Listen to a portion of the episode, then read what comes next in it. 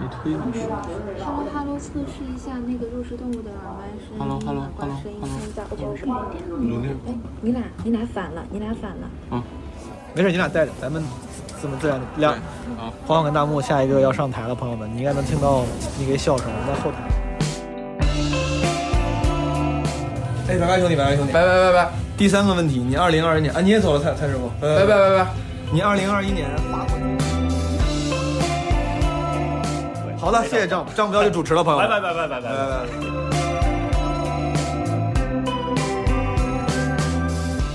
朋友们，这期节目如果简单给你解释一下是个什么形式，大概春节前的时候我去上海演出，在机场演出的后台，非常快速的、简单的采访了一些脱口秀演员朋友们，让他们给出了自己的2021的年度推荐、年度安利。在这个正片开始之前呢，我还有几个事儿要提醒一下诸位。第一个是基本无害2022年啊第一批特别企划，马上就要到截止日期了。我如果没记错的话，当时应该截止是三月一号，反正二月底吧。之前几期节目提醒过大家了，就是有一个五分钟播客企划，还有一个是采访自己父母或采访自己爷爷奶奶辈的亲属的这么两个企划，一共是三个。五分钟播客计划进行的如火如荼，很多朋友投稿，而且我没有全听完啊，我听了一部分，有些投稿非常好，非常有意思，啊、感谢诸位的支持。所以说，如果你还有兴趣参与五分钟播客企划，或者是采访父母，或者采访爷爷奶奶辈亲人的这个这三个企划，现在还有时间，啊、具体的细则可以在基本无害管理员 Marvin 的朋友圈看到，也可以在基本无害人间观察群看群公告，小宇宙的公告区应该也有。如果你想加基本无害人间观察群，也就是我们的听友群，可以加刚才我提到的那个基本无害小助手 Marvin，他的微信号是 Marvin 的 Boss，M A R V I N T H E B O S S。如果你不会拼，可以看 show notes 节目介绍。总而言之，嗯，建议你了解一下，嗯，参加五分钟播客企划的朋友稍微多一些啊。后面两个我估计可能是因为采访父母跟采访亲人、爷爷奶奶什么的，就第一操作难度比较大，第二大家我能够理解，因为之前我做过类似的操作，就是沟通起来觉得尴尬，所以说就是参与的人少一点。如果你有条件，可以跟爸妈或者爷爷奶奶、姥姥姥爷聊上天，呃，还是希望诸位可以看一看那个企划细则，看能不能参与一下。好，这是第一个事儿。第二个事儿就是上期说了，应该是上期吧，上期说了，我想了一个新的想法，就是会长期开放一个类似于播客主播信箱这么一个东西。因为之前做那个三轮车点歌台，大家还挺喜欢的，我就想这个类似于点歌这样的投稿可以长期开放，等到什么时候攒够优秀的投稿，咱们就开一期三轮车点歌台，或者是别的，对吧？你可以点歌，可以提问题，可以做。嗯，公告我就不多说了。上一期的片头我解释的稍微清楚一点，之后我要想的更清楚的话，我会再总结的清楚一点。但总而言之，你可以理解为是一个长期开放的点歌问答，呃，这么一个信箱活动，对吧？树洞甚至有可能是，如果有合适的声音投稿，咱们也可以专门为这些投稿开一期节目，做一些讨论。第三个事儿，第三没了，第三个事儿，第三个事儿就讲这期节目了。这期节目我采访了十七位脱口秀演员朋友。理论上算是十八位，因为其中一个是个漫才组合啊，肉食动物。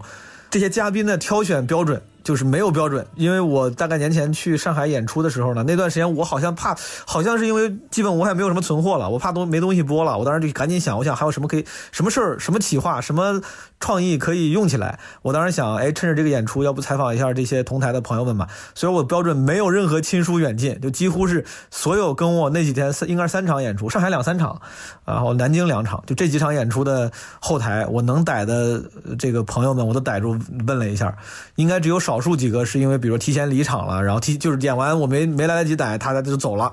应该子浩 Nora 就好像我就是想踩没踩到，基本上所有的其他的朋友啊、有些熟一点，有些相对没有那么熟啊。聊完之后，大家都是好朋友了。好，解释完这个背景，我跟大家分享的有谁，因为我在这期节目里面。剪辑呢是以问题为单元剪辑的，所以说我不会每一个都跟大家介绍一下，说，哎，这个是谁谁谁，介绍他最喜欢的什么食物，对吧？你只能凭猜。如果你对这个演员熟悉，可能你能听出来这个人是谁；如果你不熟悉的话，你有两种方式：一个你就猜，一个你就看 show notes。我会把所有演员的名单跟他相应的案例推荐，详细的写在 show notes 里。就是你就别管谁是谁了，你就听一听这些案例，看哪些你能用得上，哪些那个理由啊特别有说服力，你觉得对你有帮助，你就用就行了。这些演员朋友分别是鸭绒、Kid、步惊云、昌叔、肉食动物，啊，肉食动物里面有大木跟黄黄两位朋友，好，蔡师傅、徐兆、邱瑞、赵有成、痛风响、张俊、芝麻、小快、小麦、吴星辰、悟饭，还有 Jump。好的，然后我问了他们几个问题，我跟大家也说一下。二零二一年你最喜欢的那个剧场或者是舞台是哪个？为什么？你最不想回顾的演出是哪次？第三个是你最想写但是还没写的段子是什么？这三个是关于创作的。然后后面三个案例呢，就是纯粹这个跟脱口秀无关的了，安利一个二零二一年喜欢的文艺作品。第二个问题让他们推荐一个工具，还有一个就是他们。二零二一年买过最值的一个东西，换句话说就是最满意的一次消费是什么？最后一个就是二零二一年你吃过最好吃的菜或者餐厅是什么？好了，接下来就是我的十八位朋友，他们给你们带来的自己的二零二一年的年度安利。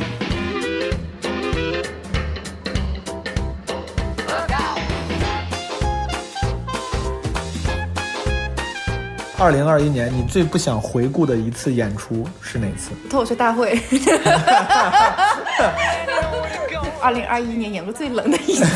广州的那个剧场，我在那儿没演好过，一年去两次，演了四场，没有一场好的，我靠，我就疯了。其他人都很好，只有我不行。有一次在淮海路附近的一个酒吧里演，开场第一个三面台，然后又有在斜后方的观众，然后没有任何人理我，他们都在看我。没有任何人笑，有一个女生能发出特别细那种，就那种很细的笑声。明白？你当时就心疼那个女生，我觉得你别笑，让我一个人当傻逼，好不好？就你们都别笑，就不笑。文长那场不是演的非常亮啊，就是开放麦是吗？啊，对，我出来之后然后说商演，是个小商演 啊。对，弹幕假装想不起来一样。因为那天演完之后，你特别垂头丧气，你就说我操，废了。哦，我这个本子肯定不行啊，因为高压之下嘛。对，在上剧场，我意识到观众并不想。听我说话，没有人吃完饭以后七点半想要听一个不是明星的人聊女权，你懂我意思吗？不是不在乎这个，Nobody cares。南昌那个一支麦嘛，那是我第一次感觉到观众会打我。那个是个应该是个音乐厅，他那个混响很重，加上我那个口齿就根本听不清。我能感觉那个观众就手上东西一定会往上弹到砸，那个感觉就很快。那天是两场，我的状态非常不好，然后但是我还是硬撑着讲下来了，就。演了是那那天是十五分钟还是二十分钟？反正可能我能听见的笑声，也就五六次、六七次，就非常的非常恐怖。那是挺难的，我非常应该是 TED Five 的第二场吧，因为确实也段子也不太行，然后然后整体演的也不太行，就是没有底气，就分析为什么没有底气。分析这，分析他，最后分析他妈是段子不行啊！我也不知道为什么讲了啊，快第四年了，突然想起来段子才是 才是根。有一次在商城剧院，如果说听众朋友们正好有那天晚上的演出，先给你们道个歉。为什么？因为十五分钟啊，前八分钟都是我头一天晚上写的新段子，就是效果不咋不咋样，是吧？不太好，不太好，有点着急了，因为想试点新的，我自己都讲懵了。明白。有一次工厂的空调坏了。算是夏天了，夏天特别热。到我那儿好了，嗯，凉快了，观众就困了，真的没有人理我。最过分的是那场有我两个朋友来，就是一般朋友来了就看了不错不错，怎么着都。呃，那个朋友演完之后就看了就去哪儿吃？也是在康乐喜剧，是一个儿子带着他爸来，坐在后面，那爸爸睡着了，全程打呼噜，然后所有演员上去他都是不屑一顾的那种，感觉他儿子带他来受罪来了。然后我上去实在是难受的不行，我就不说他了。我然后我直接把那个大叔给叫起来了。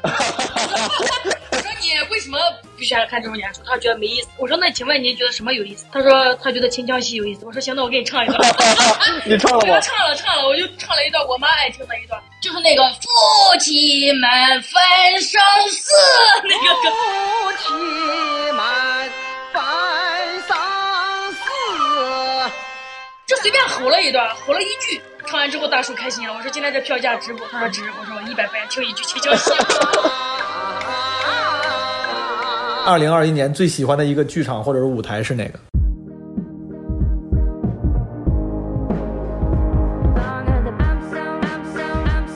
是我西安的一个自己的剧场——可乐喜剧。因为我每次在西安演的时候，我老公都在台下，而且我感觉很有归属感。宁波有一个外边特别漂亮的剧场，然后。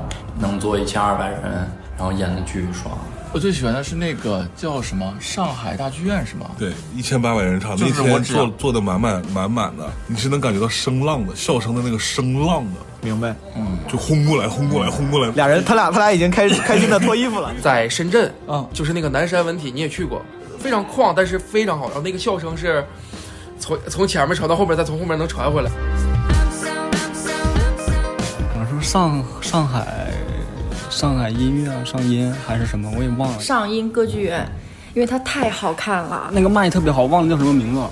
那个麦巨好，哇，巨轻，然后然后声音还巨好。歌剧院嘛，所以它很多设计都是为了那个声音，所以它那个观众的座位都是设计成这样波浪形的，哦而且它的所有的座椅都是蓝色的，这么好看这个地方，这地方拿来讲脱口秀是不是太浪费？苏州有个剧场，虽然我忘了它的名字，但我觉得那个剧场就是为脱口秀而生。那个剧场就非常的聚气，环形的那种。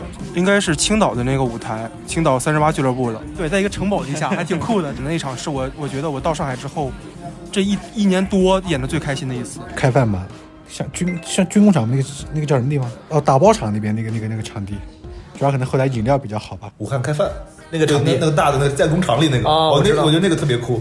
呃，在武汉的那个知音号上，我想象中录专场的那个场地就很适合。它有两层，他平时做一些那些沉浸式的戏剧，特有范儿。郑州的那个呃、哦大剧院，刚才小快说了，什么千人剧场。我最喜欢的应该是郑州的一个演出吧，一个大剧场演出，因为那也是我头一次演这个千人场。第一次参加在河南的演出，哦第一次去河南演出，对，场也很好，很舒服，演的很尽兴。实话实说，是我托四被淘汰的那一期，就是尽力了吧，就是尽力了以后感觉哎，就就那样，挺好的。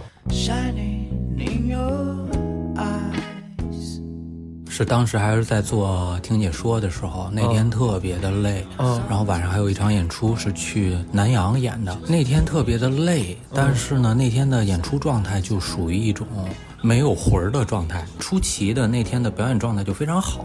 山羊，山羊，整个上半年没怎么讲过开放麦，就录了一个没有人看的节目，用了两个月，然后紧接着那个海选没有过，反思了两个月，然后紧接着我六月份又做了一个近视手术，又休养了两个月。等我再反应过来的时候，发现这个世界已经变了，你知道吗？我发现我的段子跟不上时代了。你知道时代的问题，不 是我的问题，是我的问题。你懂那种做完近视手术，我一开始是没怎么看手机，会隔几天看一次朋友圈，我会感觉那时候自己挺牛逼的，你懂吗？就是呃，在别人都沉迷网络的时候，我一个人在那儿一世独立，一个现充现充的人。哦，对，我觉得自己太牛逼。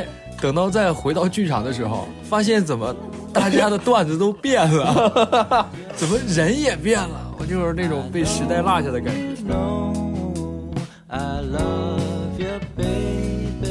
Just want you to know you're my sunshine in the sky.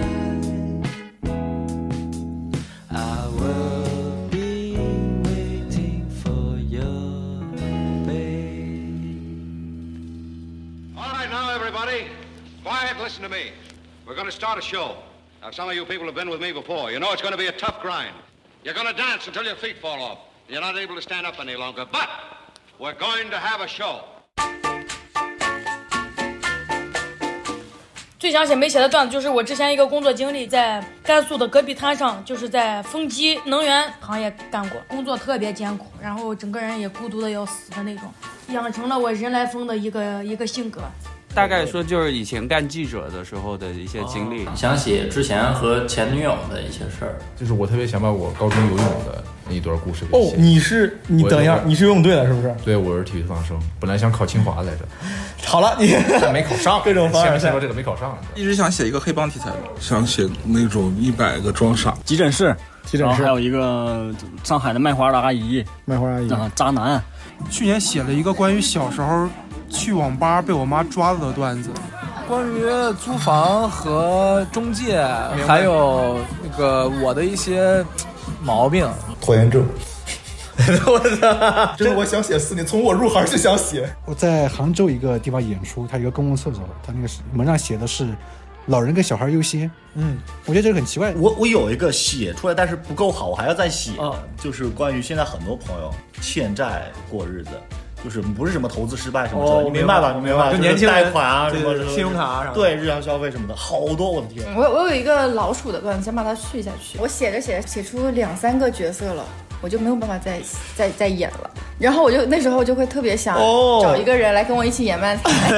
目前最想写的就是一个来上海以后自己这个的遭遇，以及这个心境和这个生活状况的变化。就我最近想写的，嗯，就是我现在等于来到上海以后，跟我媳妇儿是异地嘛，嗯，我就感觉这个状态还挺好，黏在一起也未必好。其实我挺想我媳妇儿的，我就觉得这个还挺有意思的，明白。所以想想聊聊这距个东西。离有时候也会帮助感情的那种。对，一个是近视手术吧，还有是我很早就写的段子，一八年我就写了一个段子，就是关于我外甥女儿过生日，然后当时写了，但是一直就没有没有写好，尤其是这两年。我跟我的外甥女儿因为疫情呢，就没见过面。我跟这个段子已经相隔太远了，我就想疫情赶紧过去，见一见我的外甥女儿。对见见你的段子素材。对对对对。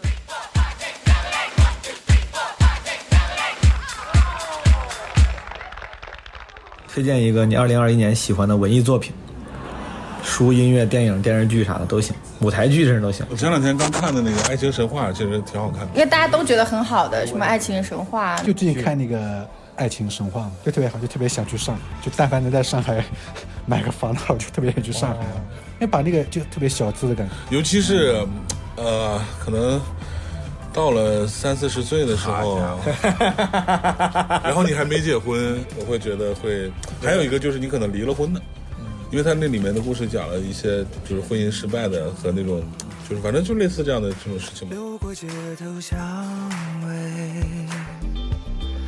那家店有排队，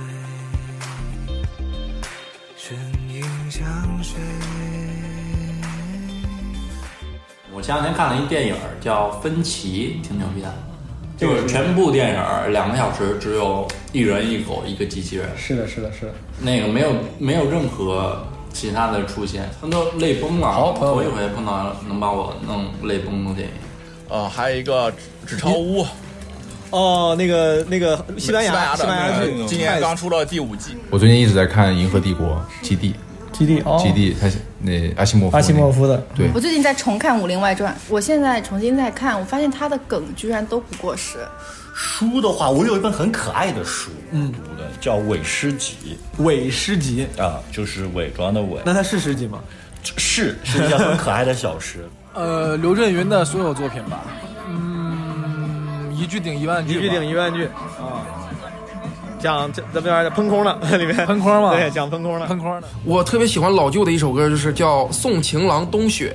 就宋情郎不是那个对北京二传都有吗？对对是，但是他是有写了一些自己的说唱的词也在里面，然后一个一个改编版的等于说是。对对对，那首歌我听完之后特别有那个东北的那个画面，明白？就是那种冬天特别冷的时候，不是那种大烟囱会冒着烟吗？然后那个冷空气的那个感觉，大冰面。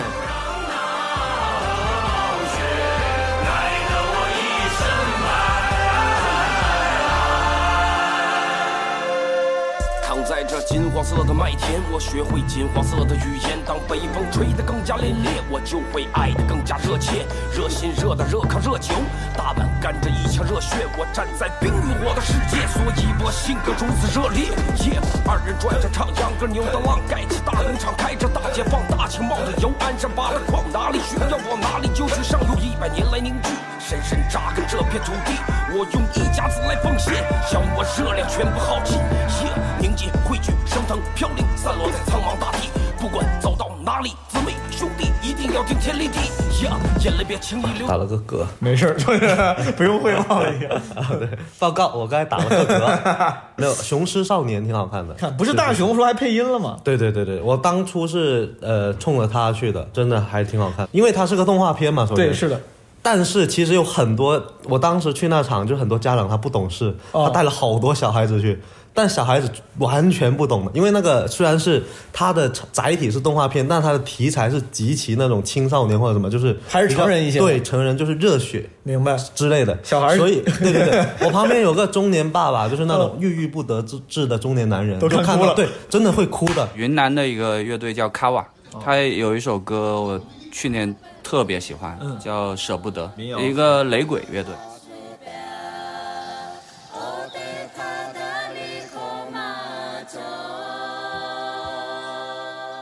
我觉得你肯定没看过，就是我问鸟鸟他也没看过，你说，嗯，子夜。子夜，矛矛盾的吗？这对矛盾了，你看，哎，哈哈哈。没就是就是因为他灯下黑了，你知道吗？你就哦总觉得它是主旋律的东西不好看，但我看完之后真的挺好玩。我最近看一个网络小说，说出来也正常来讲我是不会推荐它，但是对这个确实挺好看的。大奉打更人，大奉是个朝代，打哦，惊人，打更人，我就说打更人，没文化不行啊，没文化不能活了。大奉打更，打个打更人，这样对行，好，知道了。算是一个架空的小，但是他这个小说有一个好处就是，你知道起点的审核其实是非常严的，是可能比咱们还要严。但是在这么严格的情况下，他居然还能找到各种这个、呃开车的方法，我觉得非常的厉害，对，学一些对。学一些委婉开车的技巧可以。对对，不是，主要是我觉得这种精神很值得。一本徐浩峰的小说集，哦特别好。然后它里面还有很多插画，他高中时候画的，叫《处男葛布雷》，我觉得那个特别好。然后并且他写的东西，我觉得还挺 sketch 的。然后他那个有一个故事印象最深，叫 《黑道家族》啊，应该叫这个名，听起来特别像这种网文，是但写的巨好笑。他就是前一百字儿嘛，你以为是真的，嗯，后面就完全就起飞了，一本正经的瞎扯淡了。对，就莫名其妙。一开始就是你看的全是漏洞，就是那些人就是根本无视自然规律啊，就是你看跨度几百年，这几个人还活着，然后最后他竟然能收回来。他说：“说俗话说得好，祸害活千年，我们几个祸害，哎呦，就是翻一翻番儿是吧？对啊，就很像那个段子那种讲话叫翻番儿，然后还有最后有个底能收回来，我觉得这个还挺酷的。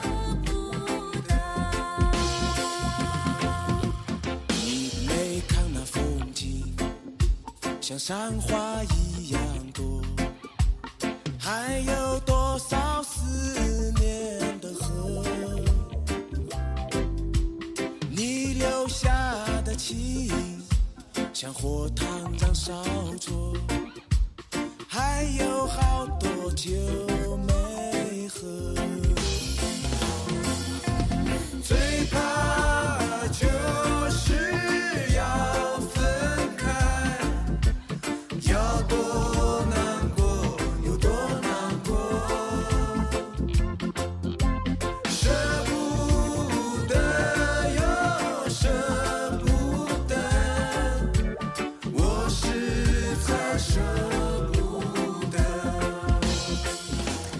嗯，最喜欢的一首歌是朋友推荐的，然后是陈陈鸿宇的那个《理想三旬》，我觉得那歌还挺好听的。为啥？你为啥喜欢那歌？嗯，就是感觉听起来比较伤感。就是有时候，就是有时候太快乐了，就想伤感一下，装装一下 emo，对，装一下 emo。友友们，这里谁带隔断的房间？在出租屋里，在自己的隔断房里，听着隔壁的呼噜声，然后听着这个，就格外凄惨，就觉得人生圆满了。不动情的咳嗽，至少看起来归途也还可爱。琴弦少了姿态，再不见那夜里听歌的小孩。时光匆匆独白，将颠沛磨成卡带，已枯卷的情怀，它碎成年代。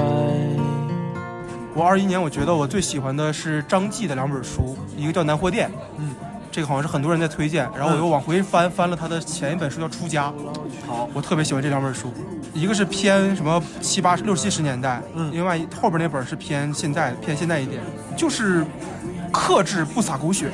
那个人给他夸奖，就是说你你的东西没有把任何事情推到极端，嗯，因为推到极端是艺术创作上很容易的一种手段，嗯，大家不应该沉迷于此。你没有，你就是在很平淡的过程中讲了一个一个人的生活，然后你喜欢的讲故事的姿态对对，而且我觉得这个是对我创作也好，什么是我的一个怎么说一个指示吧。我觉得不应该把什么都往太极端的东西推。明白。我去年看了呃戏台，就是哦那个陈佩斯那个话剧那个真的很好，就是以及到最后的他那个现场，就是觉得我操，大师还在戏里那种。对，他整个那个劲儿从始至终都是一一致的。然后看了《惊梦》，惊惊惊惊吓的惊，对对对，我应该没有说错吧？是《惊梦》吧？惊梦，游园惊梦那个惊梦是吗？对，是《惊梦》。我如果说错了，请把它删掉。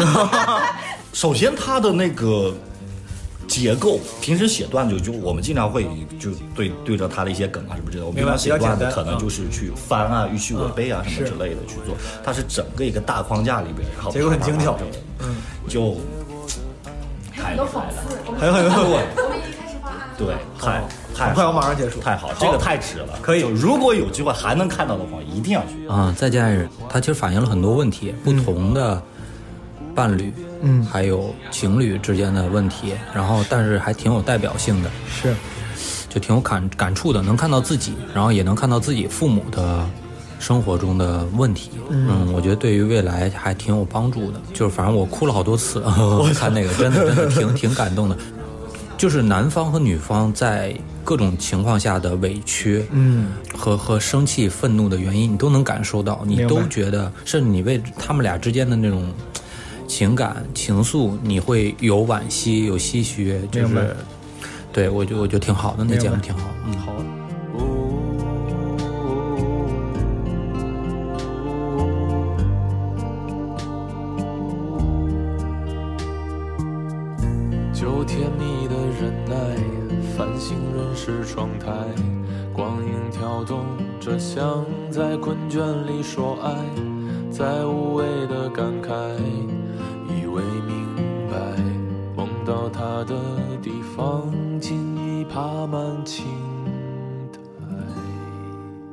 二零二一年你最不后悔的一次消费，虚拟的、实体的都可以。我配了一台台式机，对，因为我之前一直苹果电脑没法玩游戏。我记得在有一阵子，厦门正好有疫情，大概有两周的时间，然后也没有人出门，然后把我之前大概有两三年所有没有玩的游戏全玩一遍。我买了一个挂烫机，那个特别、哦特别好用，每次都特别方便是。就我自己特别喜欢，是因为我今年开始演出就只穿西装了。有有一家叫 Anker A N K R 的一家呃充电充电。国产的充电器电巨好，据说是什么苹果官方授权的，它很便宜，嗯，P D 快充啥的，对对，它跟苹果比起来超级便宜，是，并且它超级耐用，嗯，然后它设计的也好看，手感也好，然后我现在，并且它很小巧，嗯，对对对，它体积很小，我现在电脑、手机的快充都是他家的，踢脚线，就是那是电装修的时候那个不是是墙上取暖器，就是那种这样长的一个，就是它放在墙角的，它就是不不发光的那种，哦所以它就就是热起来，整个房间会热得更快、更舒服，特别好用。好，可以。但是它也不贵。所以它真的很费电，就是你后面你两个月就能把它的成本，就两个月的电费就能把它成本给 cover 掉，哦就是很费电，但真的很很很有用。加湿器，我现在整了一个呢，我觉得很一般，都我不知道。但你在上海，你需要加，我也上加的，上海也需要加湿器。对对对，上海不但不都不都是要用除湿那种盒吗？我是都有。我有时候就是一不小心把家里加的太湿，我还要我还要开一会儿那个除湿机除一下，就是那种。我要保持我房间那个湿度的，明白？一个调整到我自己满意的数值。啊，就是空气炸锅吧。我我现买了空气炸锅之后，好开心，热什么各种半成品或者成品类的东西。你跟我解释一下，空气炸锅跟跟烤箱有什么不一样？ 잡으라. 原理上，我也我也有烤箱，我是一九年就买了一个烤箱，嗯，然后一二零年没用，二一年也没怎么用，嗯，但是买了空气炸锅之后使用率极高，它比烤箱方便一点，就是它就是即插即用，跟微波炉似的。那个擦丝器你知道吧？我知道做菜时候那个就是对我以前以为我不喜欢吃胡萝卜是因为它不好吃，嗯，我现在发买了这擦丝器之后，我就天天吃胡萝卜。我觉得就是因为它太难切，切起来太复杂了。然后我现在就是每天就就擦，就可能只要一分钟，嗯，然后你就自己切就很慢。不是，那你吃你怎么吃？你切来之后，然后呢，你炒吗？我做饭对，就炒炒嘛。哦，好，擦丝器。这个东对擦丝器和那个搅拌机，它就叫不是搅拌机，就是它有点像就是剁绞肉机，绞肉机剁肉的那种。我这两个真的太好用了，就是如果自己做饭的话，这两个真的太好用了。我二零年买了一个洗地机，我觉得是我这辈子说的最正确的一个决定。前两天 Kate 跟我说，他买了一个什么，就是洗拖拖扫一体的，你跟那个一样吗？对对对对。给你推荐全自动洗地机，就是一拖把，然后它是电动的，哦，然后就其实就跟那呃，我们面前有现在有一熨斗啊，就跟那熨熨斗差不太多。明白。就是我以前扫地加拖地，哦，收拾完一个卫生之后要半个小时到一个小时，明白？现在五分钟。就是他那个，你说那个是不是也是？他说一边推着走，他能呃，就是先把你弄湿给你拖了，但是还能把你弄干。它不会弄干，他会直接弄湿。但是他不，他不是因为有那么多水嘛，然后弄湿，然后你晾一会儿就干了。我就到时候听一听节目，K 姐说那个他那可能是高级点，就是你拿着这板儿，嗯你也不用推，你也不用拉，就你把它稍微往前递一点儿，它就自己往前走，嗯拖的倍儿干净。就前面是湿的那种拖那种拖头，后面是干的毛巾那种，它拖完之后还是干的，你懂吗？哇，那个有点高级了，我觉得。买了个扫地机器人儿，我觉得简直解放双手了。我给我妈买了一个，我妈根本就不用，我不知道为啥。呃，我我我也买，给我妈买了，但是我妈是打开之后跟着机器人在后面跑，扫完地她更累了，还不如感觉机器人是是那个导航，因为她老感觉机器人会碰到哪，害怕把那个碰坏。她在后面看着是吧？我爸跟我妈轮流倒班儿。我买了一个电动滑板，真的太爽了，我天天都在滑。我们小的时候都会有一个梦想吧，当一次柯南。嗯，有可没有，我没有，我实现了，你知道吗？哦就是滑板，它不是滑板车哦。对，然后我手上有个小遥控器，你根本看不出来的。然后你还可以刹车。当然，我觉得这是一个交通工具必须要有的功能吧。如果你有一个当柯南的梦想，就是你看过，我们都知道柯南那个滑板是不是很牛逼？是的，电动滑板跟它一模一样，而且最高时速，嗯，每小时四十五公里。感觉挺只要你荡起来之后，你就会发现这个世界就在你的双脚之下。就是我在每个地方，我觉得就是你在这个城市要有一辆电动车，是的，你就方便很多。Exactly，上海骑车是要戴头盔的嘛？对，他从来不会 mess up 你的发型吗？还是说他会？你有你有什么办法搞定他？还是你戴个帽子或者剪了个短发？这其实也是我剪剪短发的原因是吗？这就就是一次每次压的特别塌，感觉我就是跟我托斯第一期的发型一样。对，就是以前我其实没觉得这个东西有多好，但是到上海以后，我突然间发现这个东西真的是你日常生活中会极大提升你的幸福感，就是应该买一辆车。什么 什么？在北京有车的时候没有感觉，来上海没有车以后是真难受。骑个电动车是真冷，我真没想。同样是开车，为什么开电动车就得戴手套？呃，我的工具，因为我还有一个小生意是猫舍，所以最好的一个就是一个猫笼，一个反浴笼，就 一套的，然后三层，它透风，然后控温这些，有灯光这些，呃打扫也方便。在上海租了个稍微贵点儿的房子吧，呃，第一是电梯房，第二是户型是那种双朝南，然后哦那个有特别大的落地窗，然后进去之后每天只要有太阳就就能在阳台有太阳，心情也会好很多。懒人沙发往那儿一坐，看点书什么的。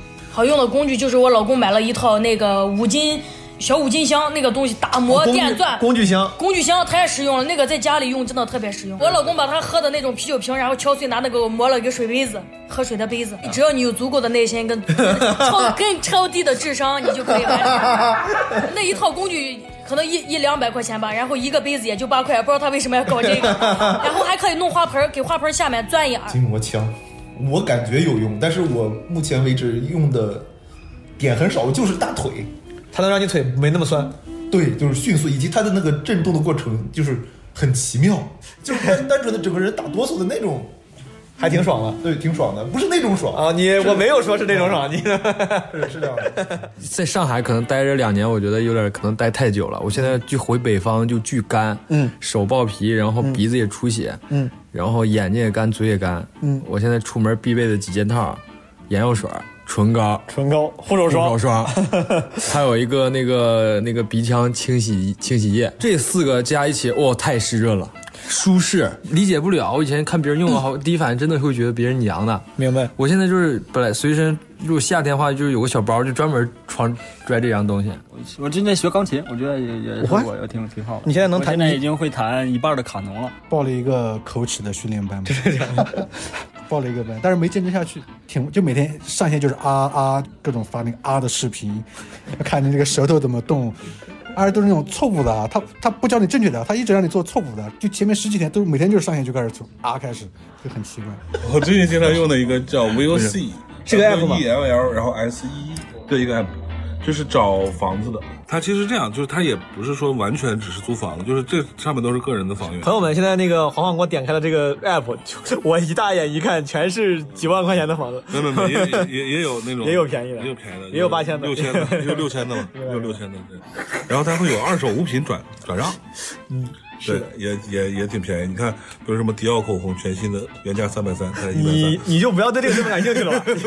你知道现在街机厅很厉害，原来我们不都是一个币一个币的投币吗？嗯，它现在有一张卡，你把币存到那个卡里，哦然后你就拿那一张卡直接去刷那个机器。那感觉街机的精髓就没有了呀！街机的精髓就是你手里拿一堆币，然后一个一个。但是当有一个机器需要八个币的时候，一个一个一个一个是不是太烦了？你拿那一张卡，哒哒哒哒哒直接一刷，非常好。那个暂停实验室，它付费的，但是也不是很贵。它是正念冥想，它其实有点儿视频课还是怎么啊呃，不不，它听的。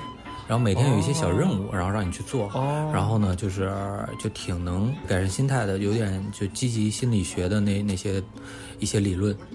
呃，我是二一年或者说二零年底开始喝精酿啤酒，哦然后我对于精酿啤酒这件事情非常的着迷。现在你说去年不是牛年吗？嗯，英国有一个酒厂酿了一个中国牛年纪念款的啤酒，嗯，是用泡菜酿的，那个酒一百八十八，但是它好喝吗？不好喝。那你 很神奇的一次购物经历。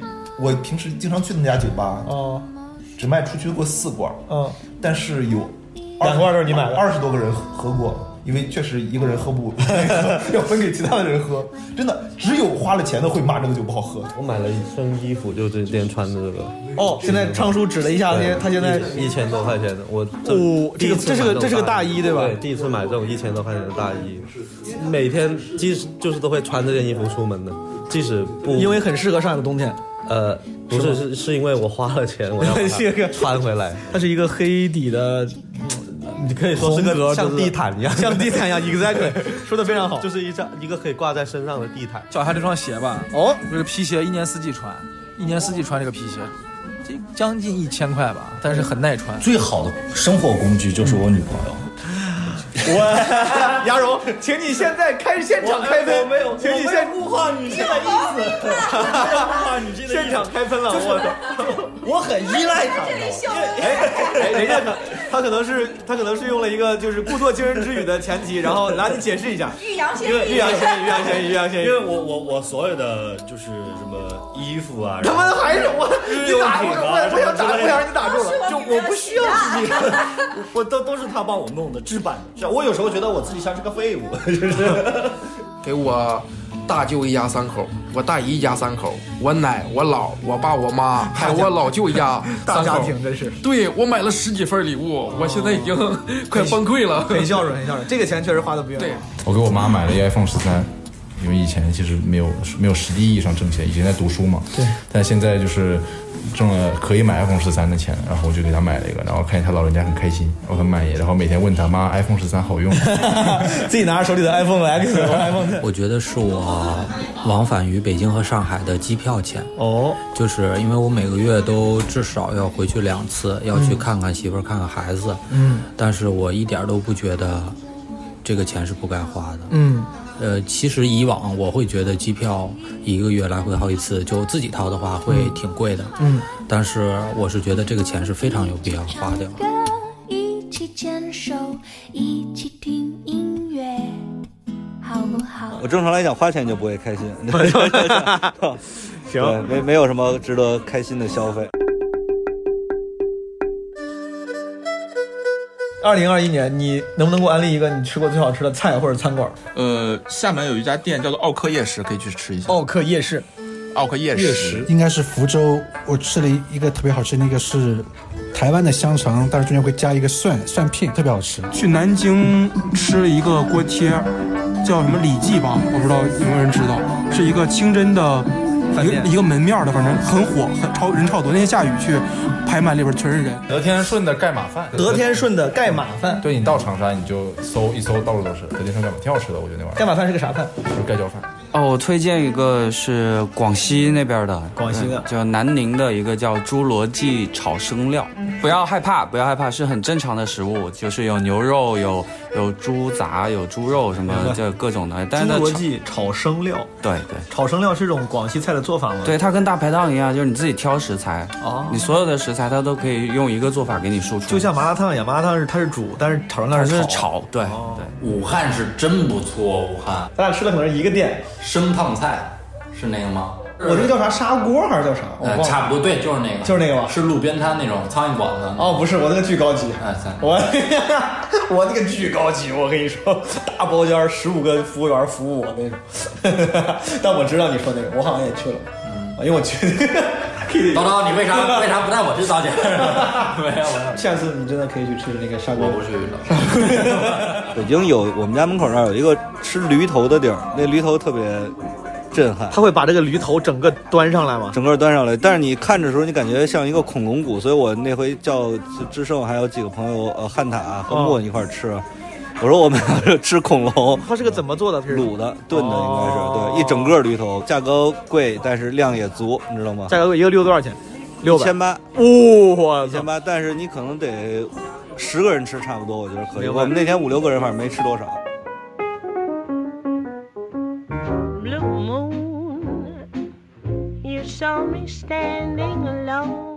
上海的那个一个烧烤叫做新 Q 烧烤，它是一个呃新疆烧烤，然后特别好吃。你们要是普通就去外头吃的话，有一家店也挺好，叫做简单点食堂。简单点食堂的油泼面。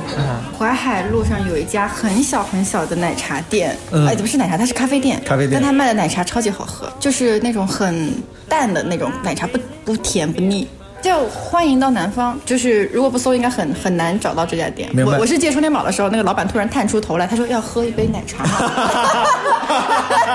然后他就倒了倒给我一小杯，然后我喝了一口，哦，很好喝。这叫什么腰片儿，哦，特特别薄薄的一个什么大刀腰片儿啊，大刀腰片。啊，对对对，它是一个火锅，腰子切的特别薄，嗯。然后呢，所以吃起来就没有什么腰子自己本身的那种那种味道，明白。然后呢，蘸蘸着酱吃还挺好，所以说这个饭馆的名字就叫大刀腰片，好像是叫大刀腰片。对我我列了一个表，能不能给我们分享一下？哎，朋友们，我给你们读一读啊。徐照递给了我一个锤子变签：顶特乐面馆、阿娘面馆、火烧云、某上海菜。你这也太敷衍了吧！某上海菜也太敷衍了吧！我操！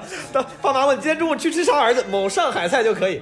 南京东路的蟹蟹粉汤包、功德林罐罐吉、大肆撸串、兰心餐厅。汤包，汤包这也是，这也是，感觉就写了一个肯德基那种感觉。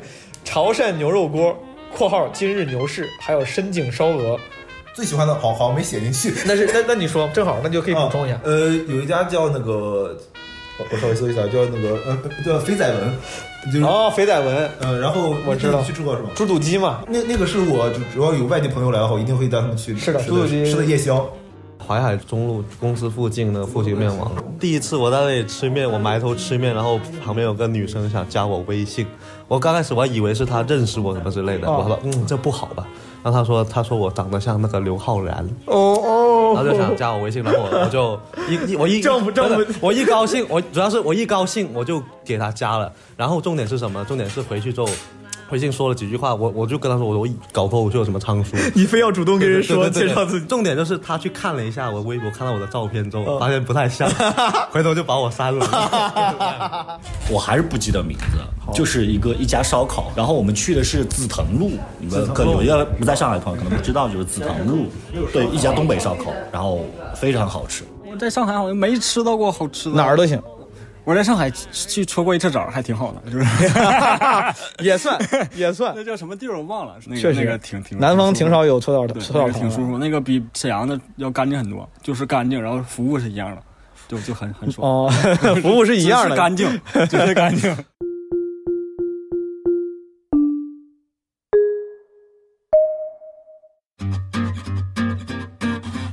哈尔滨的鱼香肉丝，哈尔滨的鱼香肉丝啊，我跟你说这个啊，所有人可能但你们不知道，没有所有没去过哈尔滨的的听众，你们不知道，哈尔滨的鱼香肉丝跟跟全世界的鱼香肉丝 都他妈不一样，不一样。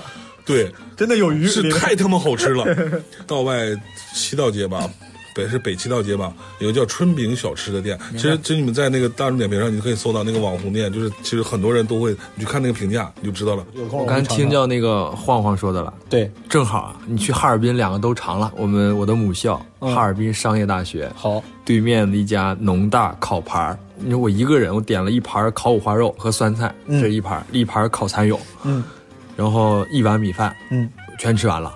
我不是我对一个美食没有很敏感的一个人，嗯但是我点菜上了一瞬间，我先拍照，嗯我先发给了阿鬼，我又发给我大学最好的几个哥们儿，嗯所有人就是哎呦就是羡慕，你懂吗？溢出屏幕的羡慕，一个人全吃完了，哎呦可以。太香了。最好吃的菜就是自己做的菜。餐馆我二零二一年都没咋去餐馆，疫情影响，再加上我来上海之后就最讨厌吃外卖了，我就这都是自己做。你都是自己做的？嗯，都是自己你做。最擅你最拿手的菜是什么？拿手菜就是油泼面，我我扯面可太厉害了，我。你自己扯的？嗯，我扯的面直接你都可以上吊，任 性十足，赐你一个白绫。我想，对我有时候想不通，我就把那面面吊到那房梁上，我就感觉如果在上海混不下去，我就想死在出租屋。我二一年吃过最好吃的一个东西，还包括布姐她妈寄的那个包子。对我妈，她给大家分了一份，巨好吃。我你妈自己包的包子呀？寄过来的。我给大家说一下，我妈包了二百个包子，一夜之间包了二百个包子。你妈一晚上包二百个包子？我妈跟我叔叔、跟我表叔两个人包了二百包包子，然后让我什么馅儿的？肉馅儿的，羊肉，羊肉馅儿的。我能不能下次预定阿姨没没问题没问题，给你寄一点儿。然后我我妈包了个包子，我光快递费花了一千多，全全部是顺丰快递速运，就是空是空运，就是最贵的那一个。然后我我说我妈，我说你这我在上海买头猪都没这么贵。然后我妈把我骂了一顿，你你有那个手艺吗你？把我骂了。然后我妈还说还吹牛呢，说。你你把这个包子送给李诞，我跟你说，李诞吃了都得复活你。然后我说，我当时我妈自信的那种程度，我说你包的什么什么肉呀？我妈说，啊，反正你别管了，反正就是肉 肉类包子。我说，我感觉你包的是唐僧肉，特牛。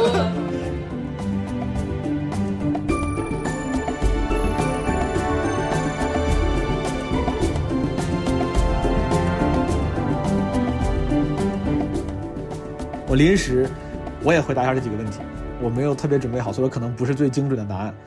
二零二一年我最喜欢的剧场跟舞台，我想了想，有可能啊，我就没有详细去检索我的记忆，但我脑子里蹦出来的第一个答案是深圳的那个深圳那个啊，深圳那个叫啥来着呀？忘了。第一个答案就是深圳，我开专场的时候那个剧场，市中心像三里屯一样那个地方，它有个剧场在二楼。我哎，我到嘴边想不起来了，我没仔细想。就是深圳，我当时开了，就是开基本无害专场，在那个场办的，五百人的剧场，然后那个星空顶很好看。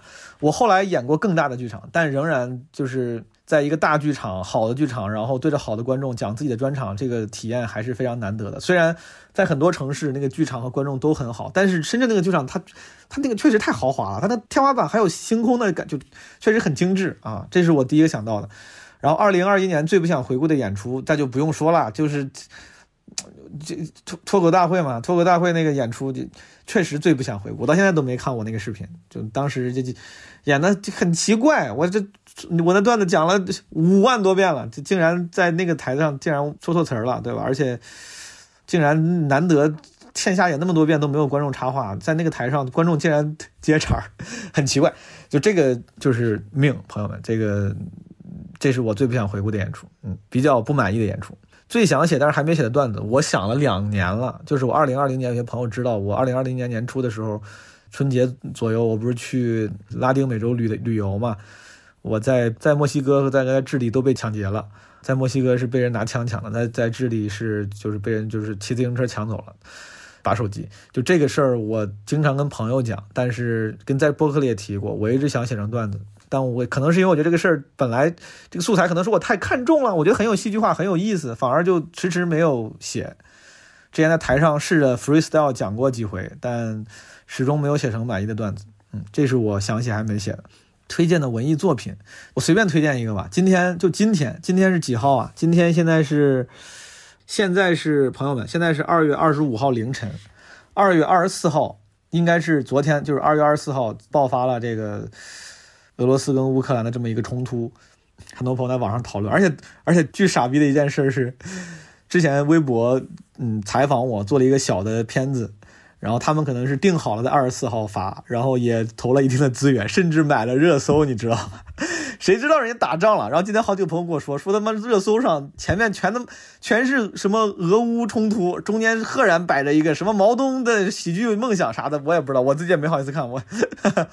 对，当然我很感谢微博，就是给我拍了一个很好的片子。但因为今天在这种大事里面，你突然出现了一个奇怪的热搜，我都我都不好意思转，我明天再转吧。这个文艺作品为啥我提这个事儿？是因为前段时间我看了一部我几年前就下的电影，一直没看。我当时几年前下了一堆电影，前天突然点开了，叫《沃伦》。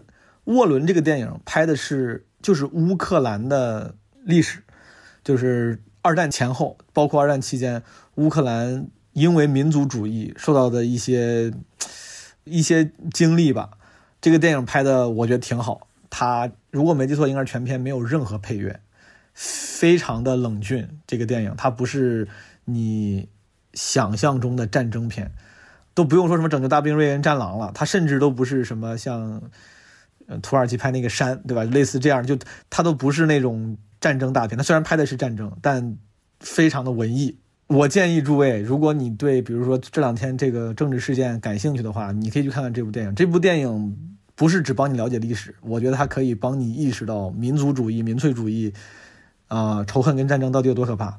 我看完之后，我还觉得这个挺受触动的。嗯，叫沃伦，沃伦是乌克兰的一个地方啊，但英文名是什么 V 开头的，它中文名叫沃伦。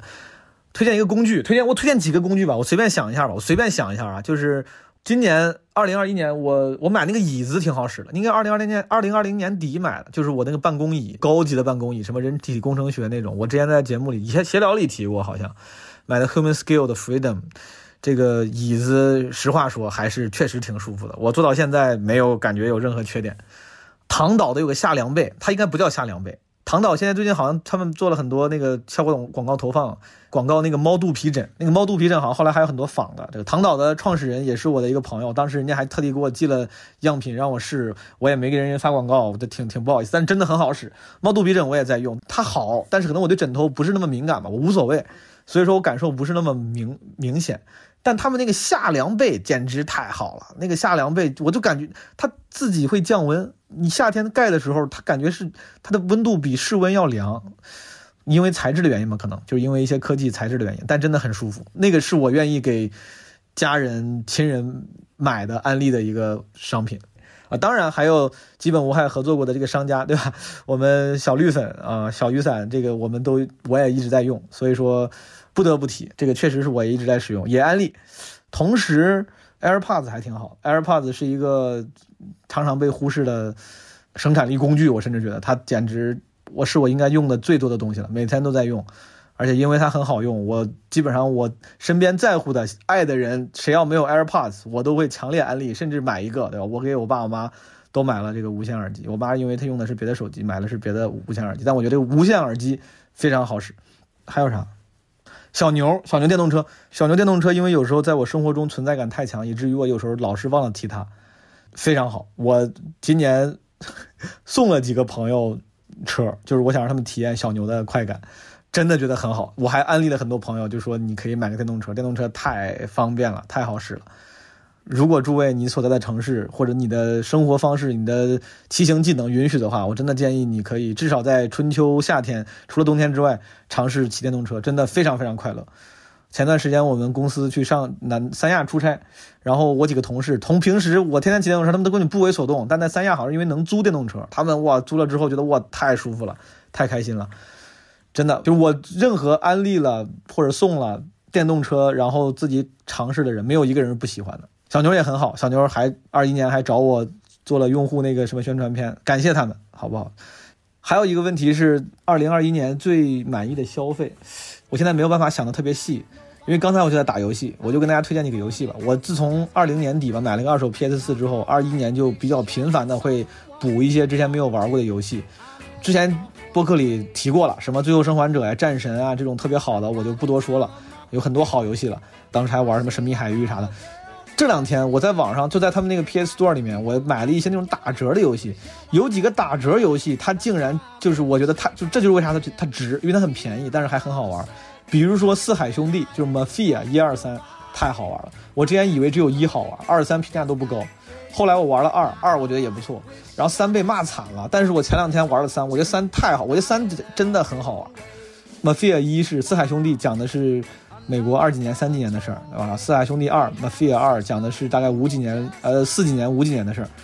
三讲的是六几年新奥尔良的事儿。前面两部基本上都是那个架空的，类似于芝加哥、纽约的混合体。但三讲的是这个虚拟的，但是类似于新奥尔良的这个替代品，很好玩，朋友们。这个三可以理解为六几年新奥尔良版的 GTA，啊，打折买的，三个一共一块买也没多少钱。然后这两天我还玩那《古墓丽影：暗影》。